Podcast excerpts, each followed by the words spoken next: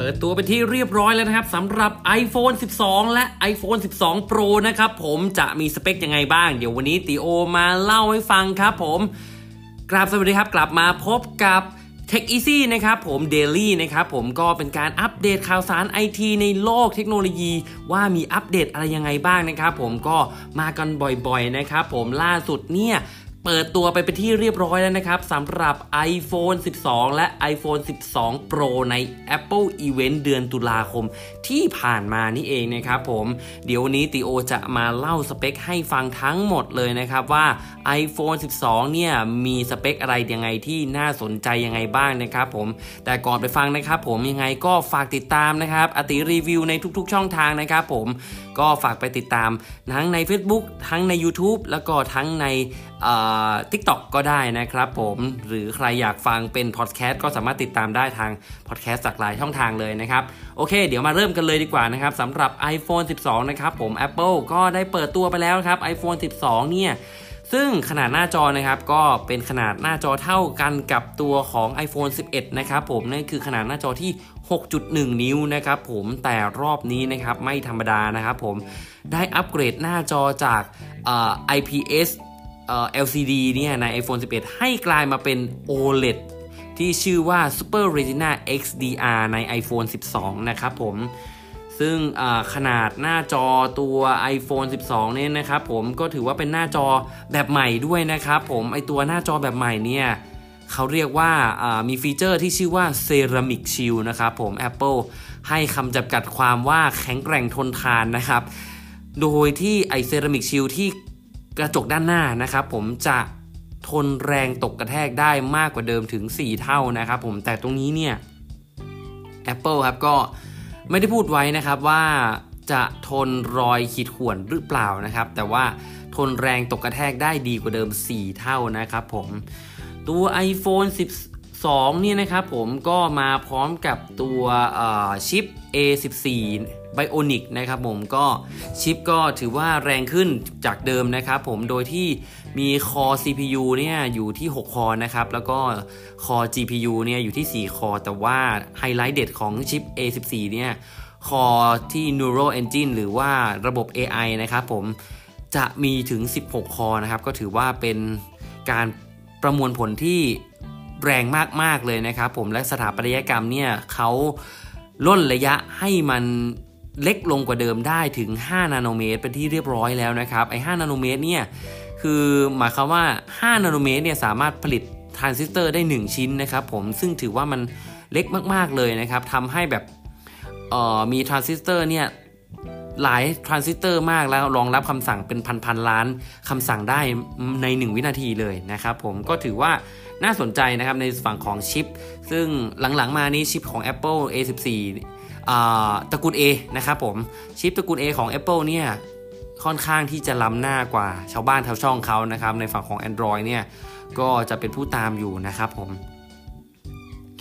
โอเคครับในฝั่งของกล้องของ iPhone 12 นะครับก็จะมีอยู่ขนาด 2 จอเออสกล้องโทษไปขออภัยด้วยนะครับ คือ 2 กล้องตัวนี้เนี่ยก็จะเป็นกล้องเลนส์ wide กับกล้องเลนส์ ultra wide นะครับผมก็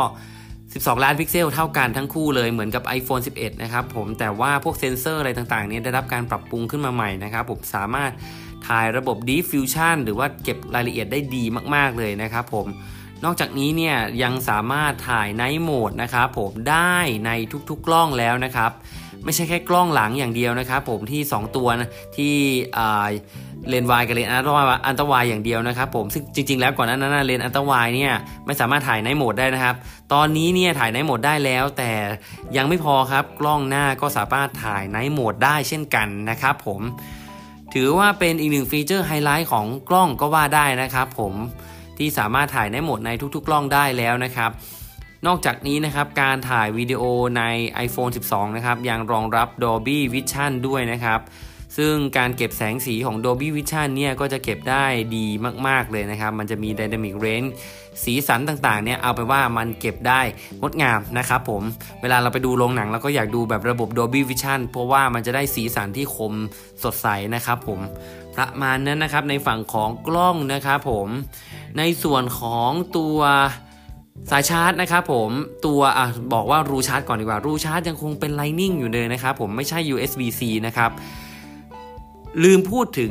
ในส่วนของดีไซน์ไปเลยนะครับ ในส่วนของดีไซน์นะครับดีไซน์เนี่ยจะเป็นดีไซน์ไม่โค้งมนแล้วนะครับ จะเป็นแบบตัดขอบเหลี่ยมนะครับผมคล้ายๆกับ iPad Pro นะครับผมปี 2018 ปี 2020 หรือ iPad Air 4 นะครับ จะเป็นขอบตัดแบบนั้นเลย หรือว่าถ้าย้อนกลับไปก็จะเหมือน iPhone 5 iPhone 4 นะครับ ขอบจะเป็นขอบตัดนะครับ ไม่โค้งมนอีกต่อไปแล้วนะครับผมรอบนี้นะครับผมตัว iPhone 12 นะครับผมก็ ถือว่ามีสีใหม่เพิ่มเข้ามานะครับ ก่อนหน้านี้เนี่ยจะเป็นสีอยู่ให้อยู่ประมาณ 3 สีที่หลักๆนะครับ สีขาวสีดำสีแดงนะครับ แต่ว่ามีสีใหม่เพิ่มเข้ามาไปเป็นเขียวอมเหลืองนะฮะแล้วก็อีกสีหนึ่งคือสีใหม่เลยนะครับนั่นคือสีน้ำเงินนะครับผมนอกจากนี้นะครับในงานนะครับยังเปิดตัว iPhone mini ด้วยนะครับ iPhone 12 mini นะครับเป็นชื่อ mini ครั้งแรกใน iPhone นะครับผมนั่นคือ หน้าจอของ iPhone นี้เนี่ยจะอยู่ที่ 5.4 นิ้วเท่านั้นนะครับผม Apple พูดว่านะครับผมไซส์เนี่ยจะเล็กกระทัดรัดเหมาะมือมากๆ แต่ว่าหน้าจอมันเต็มขอบเต็มจอดีนะครับผม ทั้งนี้นะครับ iPhone 12 และ iPhone 12 mini นะครับ รองรับระบบ 5G ซึ่งเป็น 5G แบบพิเศษนะครับ โดยที่ Apple บอกว่า 5G ของเขาเนี่ยมาพร้อมกับระบบซอฟต์แวร์ไม่ธรรมดานะครับ เป็นซอฟต์แวร์ที่ช่วยทำให้ 5G แรงขึ้น แล้วก็เขาเรียกว่า manage data ข้อมูลต่างๆ ได้ดีมากขึ้นนะครับผมตรงนี้ก็ถือว่าคิงๆกันไปนะครับว่า Apple ไม่ใช่ 5G นะครับ แต่เป็น 5G ที่เป็นของ Apple ฉบับ Apple เองนะครับผมนอกจากนี้นะครับในงานยังมีการเปิดตัว iPhone 12 Pro ด้วยนะครับ iPhone 12 Pro เนี่ยจะมีฟีเจอร์พิเศษมากขึ้นกว่าเดิม มากกว่า iPhone 12 นะครับ นั่นก็คือมีกล้อง 3 ตัวนะครับ จริงๆ คล้ายๆ กับตัวกล้องของ iPhone 11 Pro เหมือนกันนะครับ รอบนี้นะครับกล้องของ iPhone 12 Pro นะครับ สามารถเก็บรายละเอียดได้ดีขึ้นมากกว่าเดิมนะครับ ค่ารูรับแสงต่างๆ ก็ถือว่าเก็บได้ดีมากกว่าเดิมนะครับผมตรงนี้เนี่ยก็รองรับเหมือนกันนะครับ รองรับการถ่ายในโหมดนะครับในทุกๆกล้องเลยนะครับ แล้วก็สามารถ มีฟีเจอร์หนึ่งนะครับที่สามารถทำได้นั่นคือ Apple Pro RAW นะครับ ตรงนี้เนี่ยใครที่เป็นช่างภาพก็จะเข้าใจนะครับว่าชอบเขาชอบไฟล์ RAW นะครับผมไฟล์ภาพแบบไฟล์ RAW นี่ยมันดีกว่าไฟล์ภาพแบบปกติ คือมันสามารถนำไปปรับแต่งสี แต่ปรับแต่งโทนต่างๆ ได้ดีมากกว่าไฟล์ภาพแบบปกตินะครับผมนั่นคือตัวปกติเหมือนสีผสานมันจะค่อนข้างสดอยู่แล้ว แต่ถ้าไฟล์รอมันจะจืดๆนิดนึงนะครับผมแต่ว่า Apple เนี่ย ได้พัฒนาให้ตัวเองเนี่ยสามารถทำให้เป็นไฟล์แบบ Apple Profile RAW ได้นะครับ ก็ถือว่าเอ่อน่าน่าจับตาดู เพราะว่าจริง ๆ ตัวฟีเจอร์นี้ยังไม่เปิดตัวน่าจะเปิดตัวในช่วงสิ้นปีนะครับผมนอกจากในฝั่งของการถ่ายภาพนะครับ ซึ่งมีเซ็นเซอร์ที่ดีมาก ๆ แล้วนะครับ ใน 12 Pro Max เนี่ย ยังจะได้เซ็นเซอร์แบบเขาเรียกว่าเซนเหมือนเซ็นเซอร์มันขยับตาม โมดูลกล้องได้อีกนะครับ ผมก็น่าจะช่วยทำให้เก็บภาพแสงสีได้ดีกว่าเดิมนะครับผมรวมไปถึงระบบการสั่นก็สามารถกันสั่นได้ดีกว่าเดิม ในด้านล่างของโซนตัวกล้องนะครับ จะมีเซ็นเซอร์ตัวหนึ่งนะครับ ผมซึ่งเปิดตัวมาใน iPad Pro ปี 2020 เมื่อตอนต้นปีนี้เองนะครับ นั่นคือเซ็นเซอร์ที่ชื่อว่า LiDAR Scanner นะครับ LiDAR Scanner เนี่ยจริง ๆ แล้วมันคือเซ็นเซอร์นะครับ ที่ยิงแสงเลเซอร์เอาไว้ตรวจจับวัตถุต่างๆนะครับ ระยะห่างกับวัตถุ และตัวเซ็นเซอร์เองมันก็จะส่งข้อมูลไปกลับนะครับผมตรงนี้เนี่ยมันจะช่วยทำให้เราสามารถสแกนพื้นผิววัตถุในห้องต่างๆ ได้ดีขึ้นมาก ๆ นะครับผมซึ่งอันนี้ Apple น่าจะปูทางไปสู่ระบบ AR และ มันจะมีความเชื่อมโยงเกี่ยวกับแว่น Apple Glass นะครับในอนาคตตามที่ติโอคิดนะครับ แต่สิ่งหนึ่งที่ Apple ดึงศักยภาพในการที่เอา LiDAR Scanner มาใช้กับตัวกล้องของ iPhone 12 Pro เนี่ย มันคือการที่เอาไรด้าเนี่ยมาช่วยส่องนะครับผมระยะวัดชัดตื้นไปทำให้สามารถถ่ายภาพในยามค่ำคืนนะครับ ได้ดีมากกว่าเดิม มากกว่าเดิมเป็นประมาณ 70% 80%นะครับผมเก็บแสงสีได้ดีมากกว่าเดิมมากๆนะครับ นอกจากนี้เนี่ยยังจะสามารถทำให้เราถ่ายภาพนะครับผมในโหมดในฉบับของเอ่อ portrait mode ได้นะครับผม portrait mode ก็คือถ่ายแบบหน้าชัดหลังเบลอนะครับ คราวนี้เนี่ยสามารถถ่ายหน้าชัดหลังเบลอในที่มืดได้แล้วนะครับ ใครที่ชอบหน้าถ่ายหน้าชัดหลังเบลอก็น่าจะชอบใจมากๆนะครับผม ในส่วนของการถ่ายวิดีโอนะครับผม อันนี้ก็ยังเป็นสมาร์ทโฟนครั้งแรกของโลกนะครับ ที่สามารถถ่ายระบบ Dolby Vision HDR ได้นะครับ จะมีใน iPhone 11 Pro 11 Pro Max เท่านั้น เออ 12 Pro 12 Pro Max เท่านั้นนะครับผม นอกจากนั้นนะครับผมตัวของ iPhone 12 Pro 12 Pro Max เนี่ยก็ได้ฟีเจอร์เดียวกับตัวของ iPhone 12 นั่นก็คืออกล้องแบบเออเออหน้าจอแบบ Ceramic Shield นะครับผมดีไซน์แบบใหม่นะครับ แต่ว่าตัวของ 12 Pro 12 Pro Max เนี่ยตัวขอบเครื่องนะครับเขาจะมีเป็นสแตนเลสนะครับผมจะเงางามมากกว่านะครับตัว iPhone 12 Pro 12 Pro Max เนี่ยจะมีอยู่ให้เลือกด้วยกันอยู่ 4 สีนะครับผมได้แก่สีกราไฟต์นะครับจะออกแบบ มันไม่เชิงเข้มเข้มดำดำเท่าไหร่นะมันจะออกเทาๆนิดนึงนะนอกจากนั้นนะครับก็จะมีสีเงินนะครับ ผมสีโกลนะครับปรับสีใหม่ให้มันดูโทนสว่างมากขึ้น และสีใหม่ที่สุดนะครับนั่นคือ Pacific Blue นะครับผมสีออกน้ำเงินเข้มๆฟ้าๆนะครับ ผมก็เป็นสีที่น่าสนใจนะครับ ใน iPhone ทุกรุ่นนะครับผมรอบนี้เนี่ยมี 1 ฟีเจอร์นะครับที่เราสามารถชาร์จได้นอกจากการที่เราเสียบชาร์จ ผ่าน Lightning นะครับผมหรือว่าชาร์จผ่าน wireless เนี่ยนะครับผมตัวนี้สามารถชาร์จผ่าน magnet นะครับที่ชื่อว่า MagSafe ได้นะครับ magnet นี่คือระบบแบบแม่เหล็กนะครับเวลาเราชาร์จเนี่ยสามารถเอาแปะที่ฝาหลังของตัว iPhone ได้นะครับแปะปุ๊บมันก็จะดูดดวงตับนะครับผมมันแป๊บขึ้นมาแล้วมันก็สามารถชาร์จได้ ตัวชาร์จตัวนี้นะครับรองรับ 15 วัตต์นะครับผมซึ่งจะแตกต่างกับตัวชาร์จไวเลสของ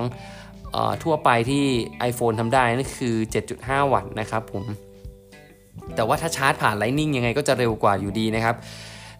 USB T USB-C to Lightning สามารถรองรับได้ถึงสูงสุดถึง 18 วัตต์นะครับผมก็